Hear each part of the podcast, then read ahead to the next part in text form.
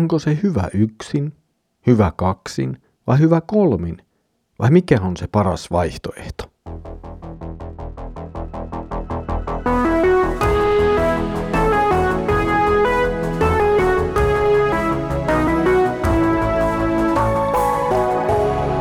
Kirjoitusten pauloissa. Tervetuloa taas mukaan Kirjoitusten pauloissa Raamattu-podcastin ääreen. Minä olen Mikko ja Tänään nyt siirrymme yhdessä Saarnahen kirjassa pikkuisen uuden teeman pohdiskeluun. Edelliset pari jaksoa olemme pohdiskelleet Saarnaajan kanssa ihmisen pahuutta ja sen seurauksia ja ilmentymiä. Tänään otetaan käsittelyyn ihmisen yksinäisyys. Luemme nyt Saarnaajan kirjan neljännen luvun jakeet 7-12. Minä näen lisää turhuutta auringon alla. Joku ihminen on aivan yksin. Hänellä ei ole ketään, ei poikaa, ei veljeä. Silti hänen vaivan näöllään ei ole loppua, eikä hänen silmänsä saa rikkaudesta kyllikseen. Ketä varten minä näen vaivaa ja kieltäydyn kaikesta hyvästä? Tämäkin on turhuutta, surkeaa ja turhaa. Kaksin on parempi kuin yksin, sillä kumpikin saa vaivoistaan hyvän palkan. Jos he kaatuvat, toinen auttaa toista nousemaan, mutta voi yksinäistä, joka kaatui. Häntä auttamassa ei ole ketään. Ja jos kaksi makaa yhdessä, on molemmilla lämmin, mutta kuinka yksinäisellä voisi olla lämmin? Yksinäisen kimppuun on helppo käydä, mutta kaksi pitää puolensa, eikä kolmisäikeinen lanka katkea helposti.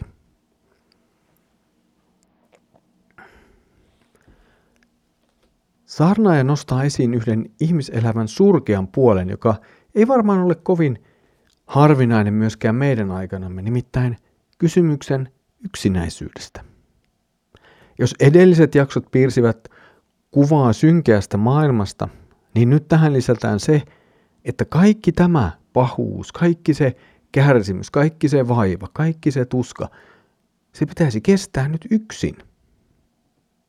Ja nyt on hyvä muistaa, että Salomo kirjoittaa maailmassa, jossa ei tietenkään näytetä tuntevan meidän kaltaistamme itsenäisyyttä ja itse riittävyyttä, ei tunneta sosiaaliverkostoja oman perheen ulkopuolella, jota meillä täyttää nykyisin valtio ja erilaiset systeemit ja palvelut.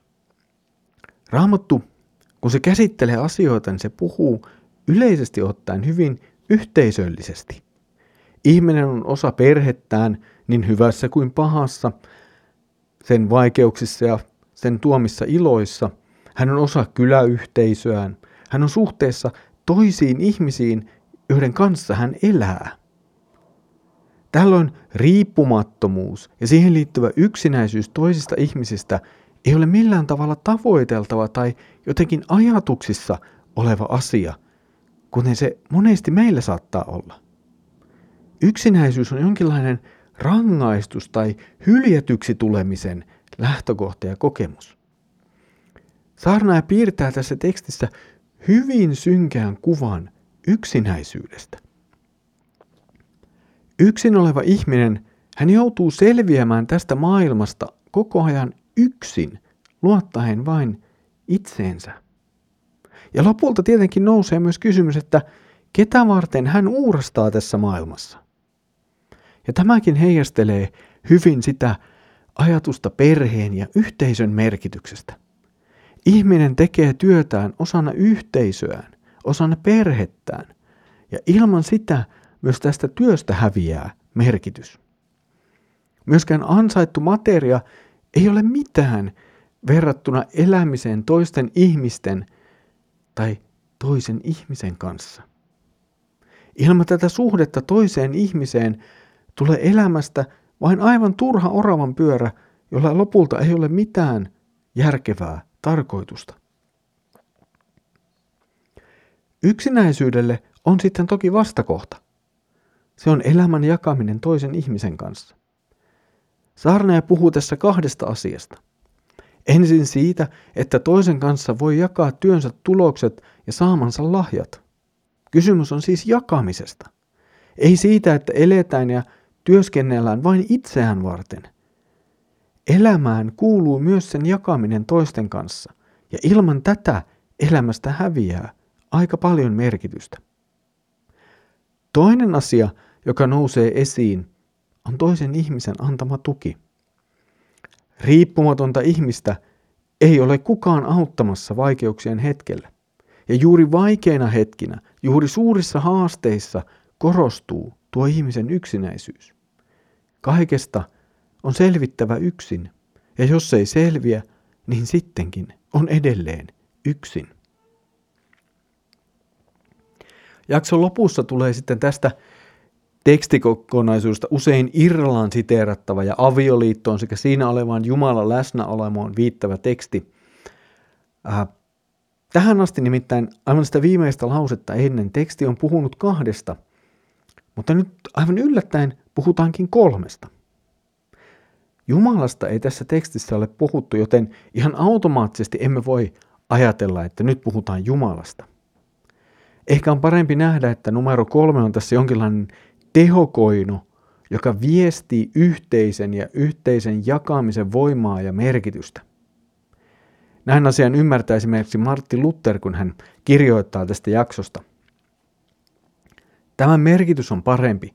On parempi olla yhdessä muiden kanssa ja nauttia yhteisistä asioista, kuin olla yksinäinen kurja, joka välittää vain itsestään ja ottaa asioita itselleen.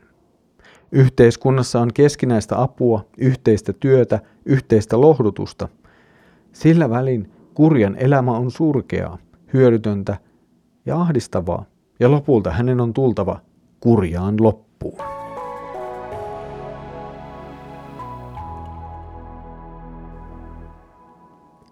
Olet ollut mukana kansanlähetyksen tuottamassa kirjoitusten pauloissa Raamattu-podcastissa.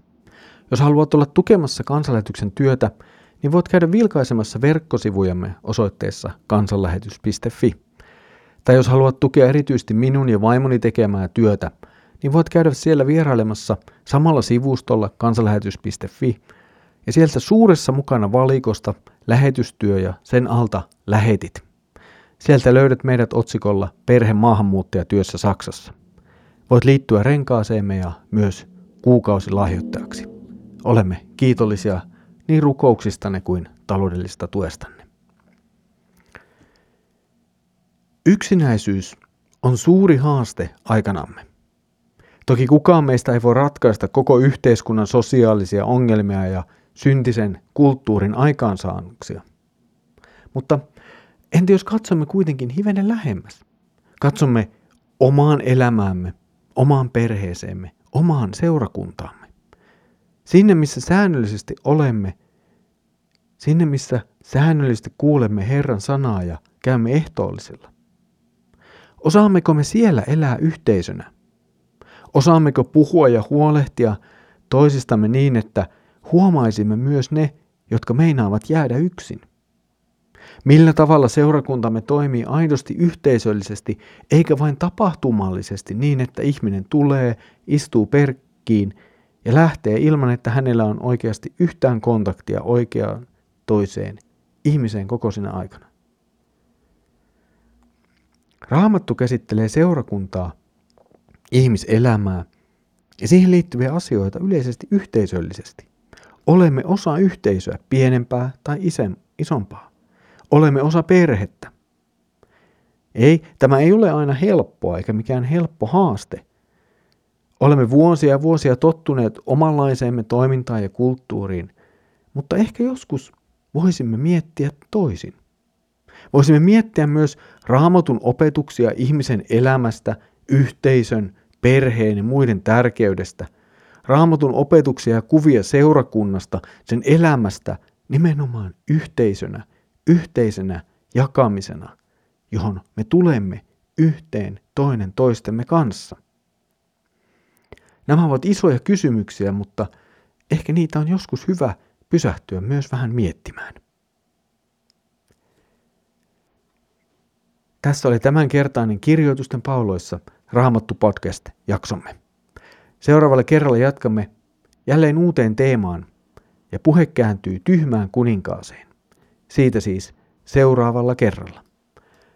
Mutta nyt Herramme Jeesuksen Kristuksen armo Isä Jumalan rakkaus ja pyhän hengen osallisuus olkoon sinun kanssasi. Amen.